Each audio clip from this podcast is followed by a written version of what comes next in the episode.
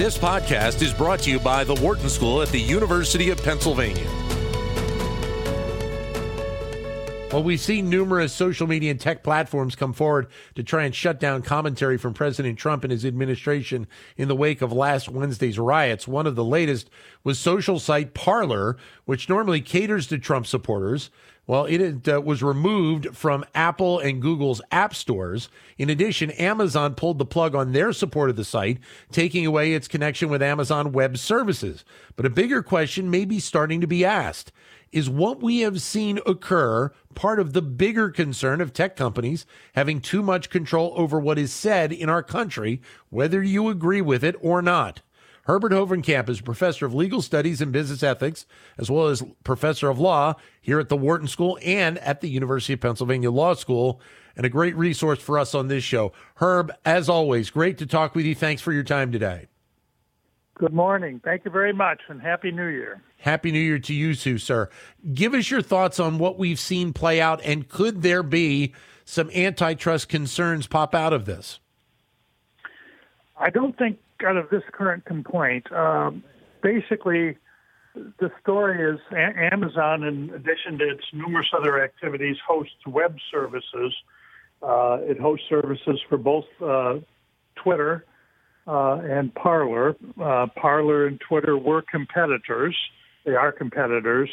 Uh, and uh, the complaint that Parler is making is that Amazon uh, pulled the plug on Twitter, no longer hosting web services for them, and that that violates the antitrust laws. Now, uh, I don't think that antitrust complaint is going to fly for a couple of reasons.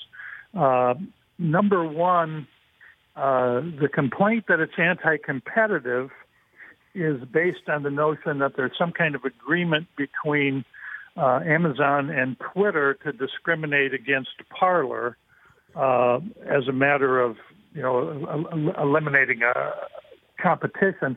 The problem is that the complaint simply doesn't allege facts uh, that tend to show that, and the federal courts require that these complaints be fairly specific.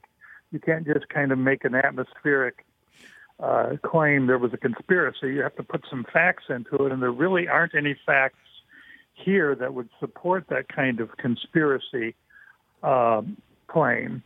Uh, a second problem is that if Amazon's position is correct, that it shut down Parler because of threatening, divisive, uh, or uh, other improper messages, uh, that's really uh, a political termination rather than right.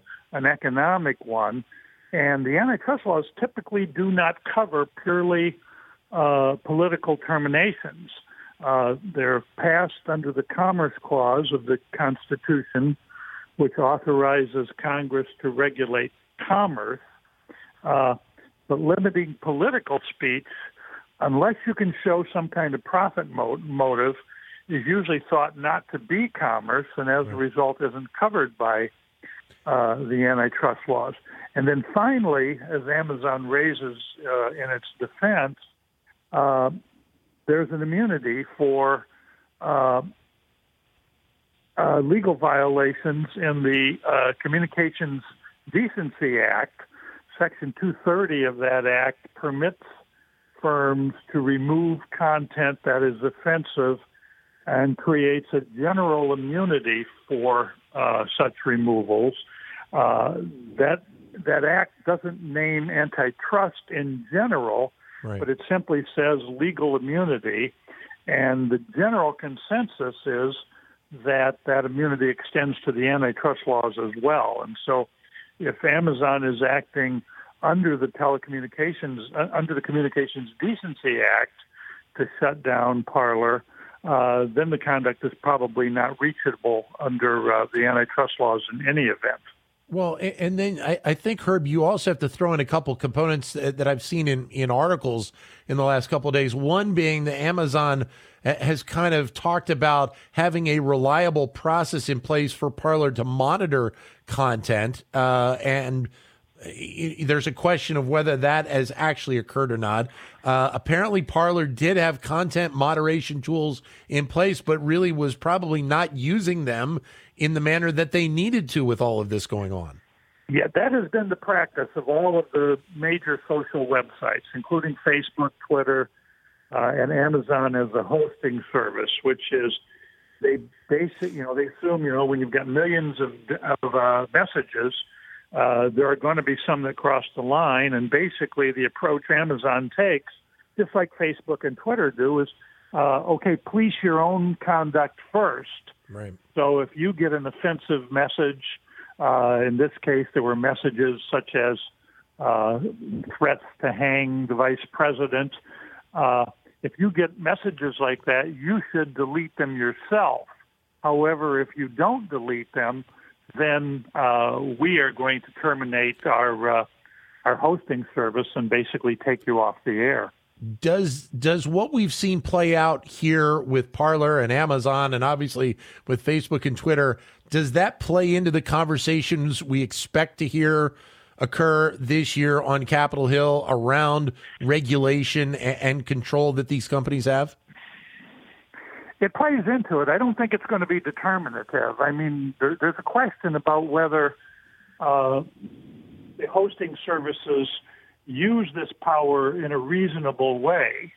Uh, are they actually using it in order to uh, to to shut down improper speech? I don't think there's too much question that a threat to hang the vice president is improper. Yeah. Uh, but going beyond that, are they also using it in a way simply to dismiss conservative voices? You know, just an opinion that represents a, conser- a legitimate uh, conservative viewpoint. Right. Uh, all of them, including Amazon, uh, vigorously deny that they're going after conservative voices as such.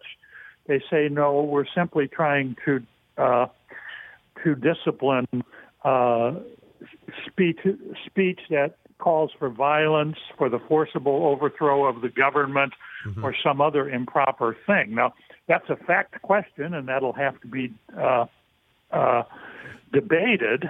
Uh, and of course, one of the questions that will emerge is are there situations where Amazon or Twitter or Facebook really did move, remove conduct simply because it represented a conservative viewpoint right. rather than being a threat to democracy or to the government? Thinking larger, thinking larger scale here for a moment, Herb if you look at, out at 2020 on, and we kind of expected that this was going to be a, a, very interesting year, to say the least, for a lot of these tech companies. Is it possible that that this kind of could be a year of reckoning for these companies with with all of these potential issues that may be on the plate uh, as we go throughout the year? Yeah, I think it is possible, although I don't think this particular issue. Uh, is going to be the driving factor. I think there are other kinds of competitive problems with the big uh, with the big platforms, including Amazon. But you know, the, the most you can get out of this investigation is that Amazon shut down threats to hang the vice president or to kill Nancy Pelosi or uh, to take over government buildings by force or violence. If that's the most they're going to be able to get, then uh, that's not going to go very far. Herb, great to talk with you. Thank you very much for your insight as always. Stay in touch. We'll be uh, we'll be talking to you Thank down the road. Thank you road. Very much. I appreciate it. Thanks, Herbert Hovenkamp, uh, professor of legal studies and business ethics, as well as law professor here at the Wharton School and at the University of Pennsylvania. To keep engaged with Wharton Business Daily and other Wharton School shows, visit businessradio.wharton.upenn.edu.